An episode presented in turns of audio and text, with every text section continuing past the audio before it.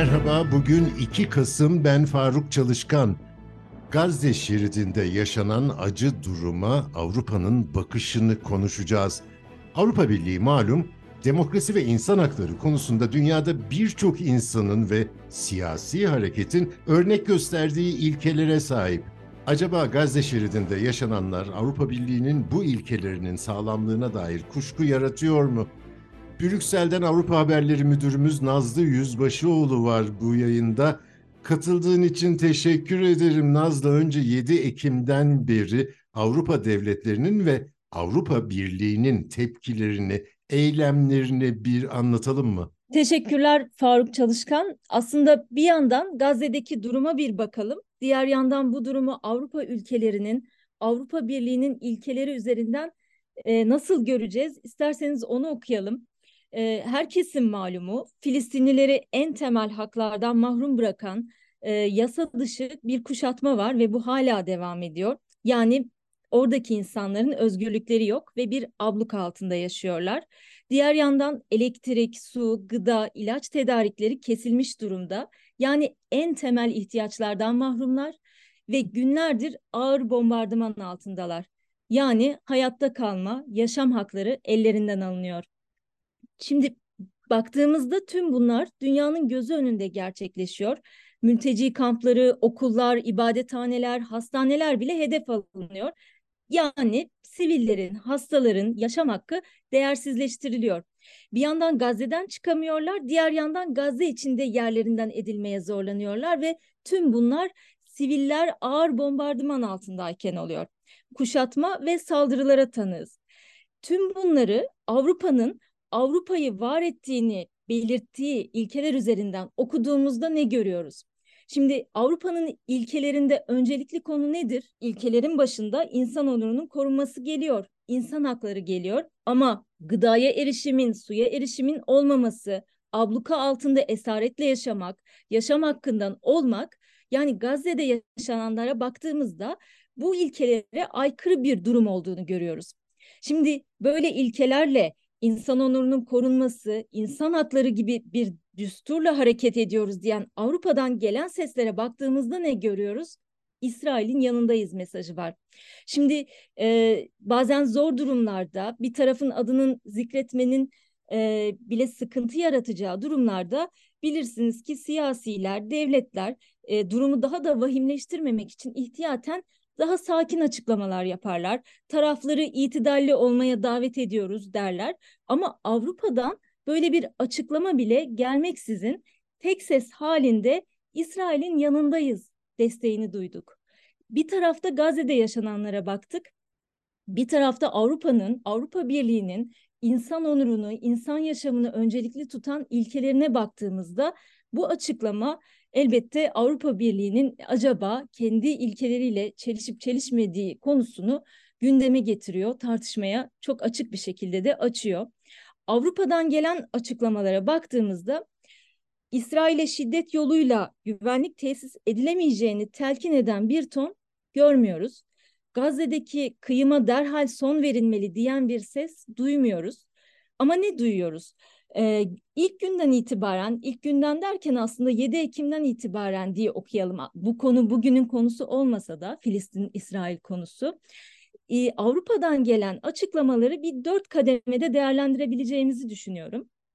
Temelde mesaj aynı ama e, Gazze'deki şiddet arttıkça o mesajı biraz daha farklı tonlarda, farklı söylemlerde ama her gün, her seferinde de aynı şekilde Avrupalı liderlerden, AB yetkililerinden duyduk. İlk önce İsrail'in yanındayız mesajı geldi Avrupalılardan. Daha sonra İsrail'in kendini savunma hakkı vardır mesajı geldi.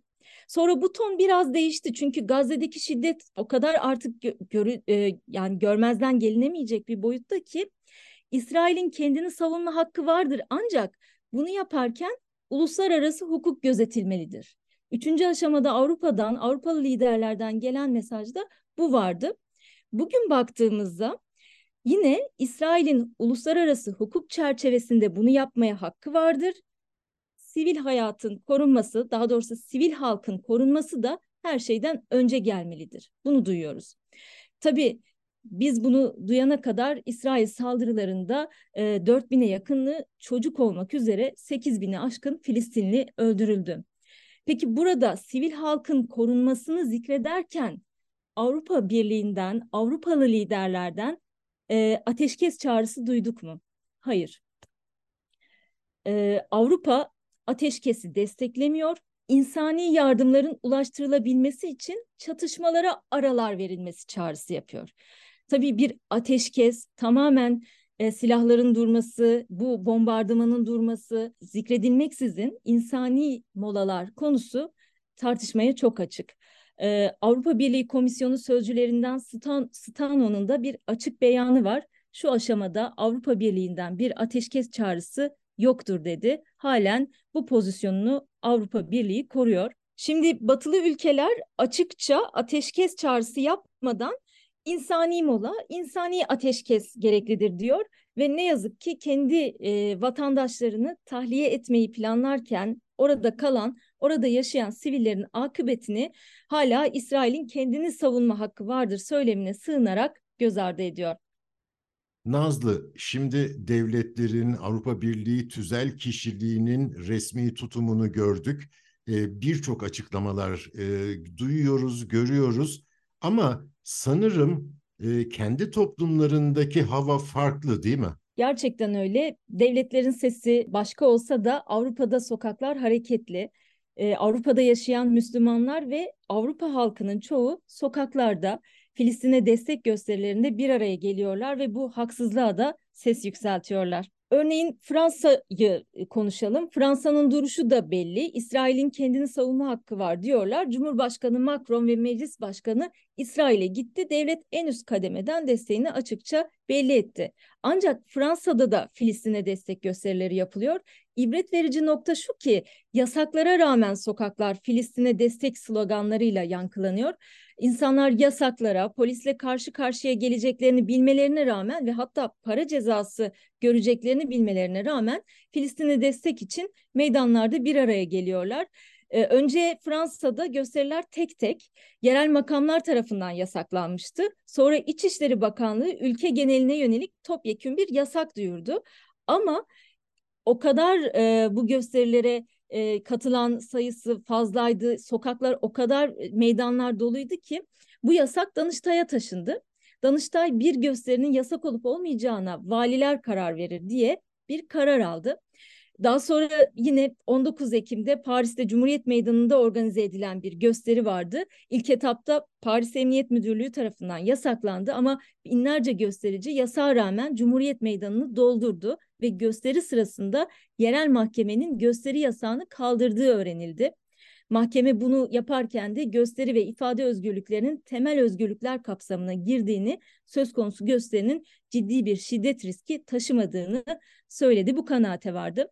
Şimdi ülke genelinde genel bir yasak yok ama zaman zaman planlı, zaman zaman da spontan kendiliğinden gelişen gösterilerde yerel makamların kararına tabi oluyor bu yasaklar, bu gösteriler.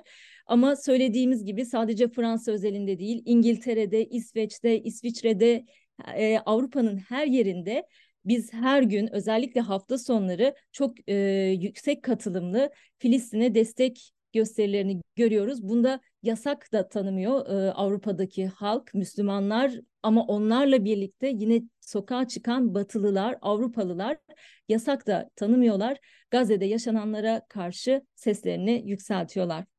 Şimdi aklıma Ukrayna geliyor. Sen başlangıçta e, standartların ne kadar e, kıyasa uygun olmadığını anlatsan da Ukrayna'daki olayların ne kadar büyük bir paralellik gösterdiğini Gazze şeridiyle ve reaksiyonların da ne kadar farklı olduğunu anlıyoruz değil mi? Ne yazık ki Rusya-Ukrayna savaşında verilen tepkilere bakınca diğer yandan İsrail'in Gazze'ye yönelik saldırılarında hastanelerin, altyapının, sivillerin, gazetecilerin hedef alınmasına karşı verilen tepkilere baktığımızda tutarsız bir duruş dikkati çekiyor. Ee, Ukrayna Savaşı'nda ilk günden itibaren yaşananlar karşısında Rusya sert yaptırımlarla köşeye sıkıştırılmaya çalışıldı. Halen bunlar devam ediyor biliyorsunuz. Avrupa Rusya'yı kınamaktan çekinmedi ama İsrail'in Gazze'ye yönelik saldırıları konusunda böyle bir tavır görmüyoruz. Hatta tam tersi bir tavır bile gördüğümüzü söyleyebiliriz. İsrail'i kınamak diye bir şey zaten Avrupa cephesinde zikredilmediği gibi e, bu eylemleri meşru gördüklerini ima eden açıklamalar da yapıyorlar. Bir kıyas yapmak istersek aslında e, hatırlayabileceğimiz aklımıza gelen bir örnek Avrupa Birliği Komisyonu Başkanı Ursula von der Leyen'in geçen yıl tam da bu zamanlara denk gelen çok da sembolik bir açıklaması. Bu sıklıkla sosyal medyada da eleştiri konusu oldu. Rusya'nın Ukrayna'da sivil altyapıya saldırılar düzenlediğini ve bunun terör eylemi olduğunu söylemişti geçen yıl e, Avrupa Birliği Komisyonu Başkanı. Tam onun sözleriyle bunu aktarmak isterim. Uluslararası düzen açıktır. Bunlar savaş suçlarıdır. Halkın su, elektrik ve kış gelirken ısınma gibi imkanlarını kesmek amacıyla sivil altyapıyı hedef göstererek yapılan saldırılar tamamen terör eylemidir. İşte Avrupa Birliği Komisyonu Başkanı Ukrayna'da altyapıya zarar verilmesini savaş suçu olarak nitelemişti. Ama Gazze'de bu kadar kısa sürede binlerce sivilin hayatını kaybetmesine dair böyle bir açıklama görmedik, e, duymadık. Bu da kaçınılmaz olarak bizi Avrupa Birliği'nin, Avrupa'nın Ukrayna'ya ve Gazze'de yaşananlara gösterdiği yaklaşımı kıyaslamaya itiyor. Ee, Dışişleri Bakanı Hakan Fidan'ın da dikkat çeken bir açıklaması oldu. Ukrayna için ayrı, Filistin için ayrı standart olamaz dedi. İşte Avrupalı ülkelerden ve Avrupa Birliği'nden aslında beklenen de bu. İlkeli ve tutarlı bir duruş diyebiliriz. Brüksel'den Anadolu Ajansı Avrupa Haberleri Müdürü Nazlı Yüzbaşıoğlu'na çok teşekkür ediyorum. Bizi hangi mecrada dinliyorsanız orada abone olmayı lütfen unutmayın. Hoşçakalın.